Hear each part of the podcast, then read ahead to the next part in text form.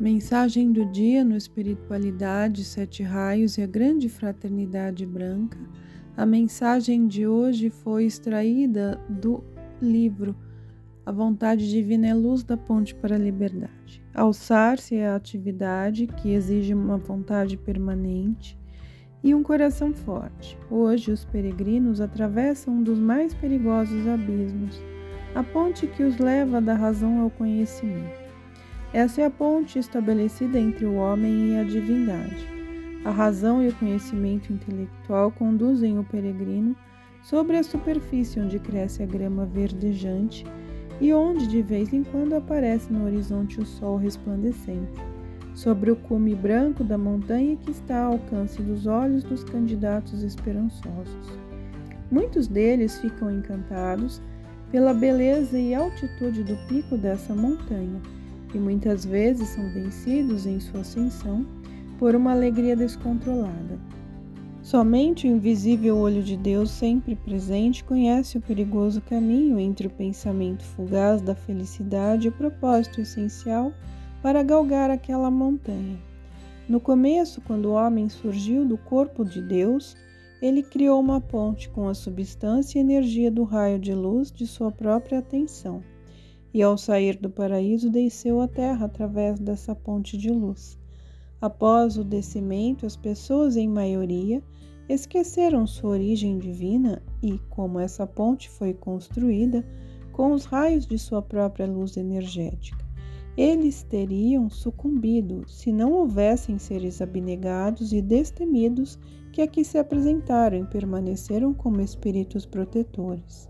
Estes mantiveram durante todo o tempo, enquanto a humanidade lidava com a matéria, sua atenção constantemente dirigida ao alto, de modo que pudesse permanecer sem interrupção ao menos um fino ou estreito raio dessa ponte de luz.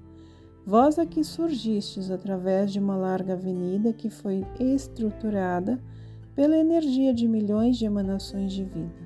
Mas todos deverão retornar por aquela trilha já tão estreita que mal dá para assentar o pé de um único homem que possa, com firmeza, percorrer essa vereda. E isso porque existem poucos zeladores de pontes.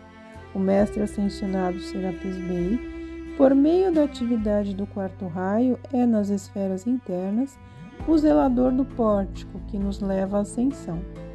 Da razão e do conhecimento intelectual deve surgir a experiência e a vivência da lei. Entre os discípulos existem aqueles que deixaram de lado a dúvida, a hesitação, corajosamente transitaram pela ponte e, confiantes, colocaram suas mãos nas mãos do Mestre invisível e, com fé e ânimo, seguiram avante. O vento da dúvida, do medo, da incerteza sopra com violência, e a ponte oscila sobre o abismo, mas não há retorno.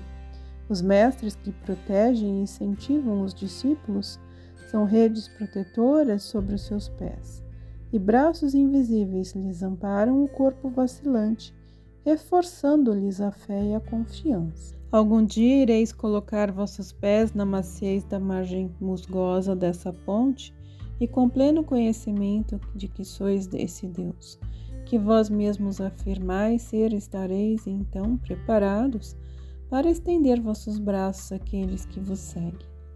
Existem estados de consciência e estados mentais que correspondem realmente a uma cidadania, como se seus portadores vivessem dentro do limite de um país. Para conservar o mundo ou a atividade das pessoas ligadas à cidadania, é preciso que elas possuam as suas residências dentro do limite de seu país. Assim, os direitos de cada cidadão são preservados. Todas as pessoas gostariam de ser cidadãos do Reino Celeste, mas poucas são as que querem fazer os necessários esforços para manter-se lá sua moradia. E por meio de uma contínua disciplina de espírito e coração sustentá-la, para corresponder às exigências requeridas desse reino. Quando o homem saiu do jardim do Éden para tornar-se um cidadão deste mundo, isto aconteceu por sua livre vontade e seu progresso necessariamente também deve ser espontâneo. Para isso, a única força motriz, podeis dizer assim, consiste na descrição do reino celeste.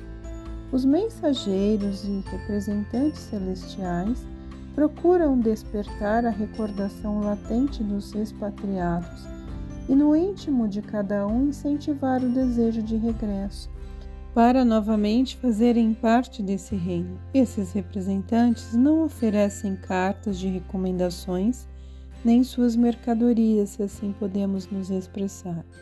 Em maioria, as pessoas não percebem suas presenças, nem o ininterrupto trabalho que eles realizam entre a humanidade. De vez em quando, encontramos uma alma que é suficientemente sensível para entrar em contato com os mensageiros divinos e transmitir às poucas pessoas interessadas as palavras de suas mensagens.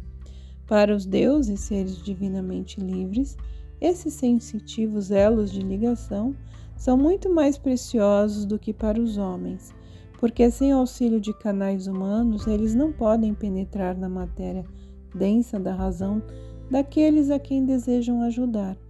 O dia chegará quando os homens compreenderão, ou melhor, aqueles que servem aos mestres compreenderão, que a consciência é a ponte ou meio natural, e sem uma ponte o reino interno permaneceria oculto ou secreto. Como o tempo já vai bem adiantado, a consciência humana é elevada por meio de serviços especializados. A massa da humanidade encontrará essa ponte dentro de si e tranquilamente transitará para o outro lado. Até lá, os homens deverão proteger, conduzir e amparar aqueles que oferecem e demonstram as maravilhas da eternidade.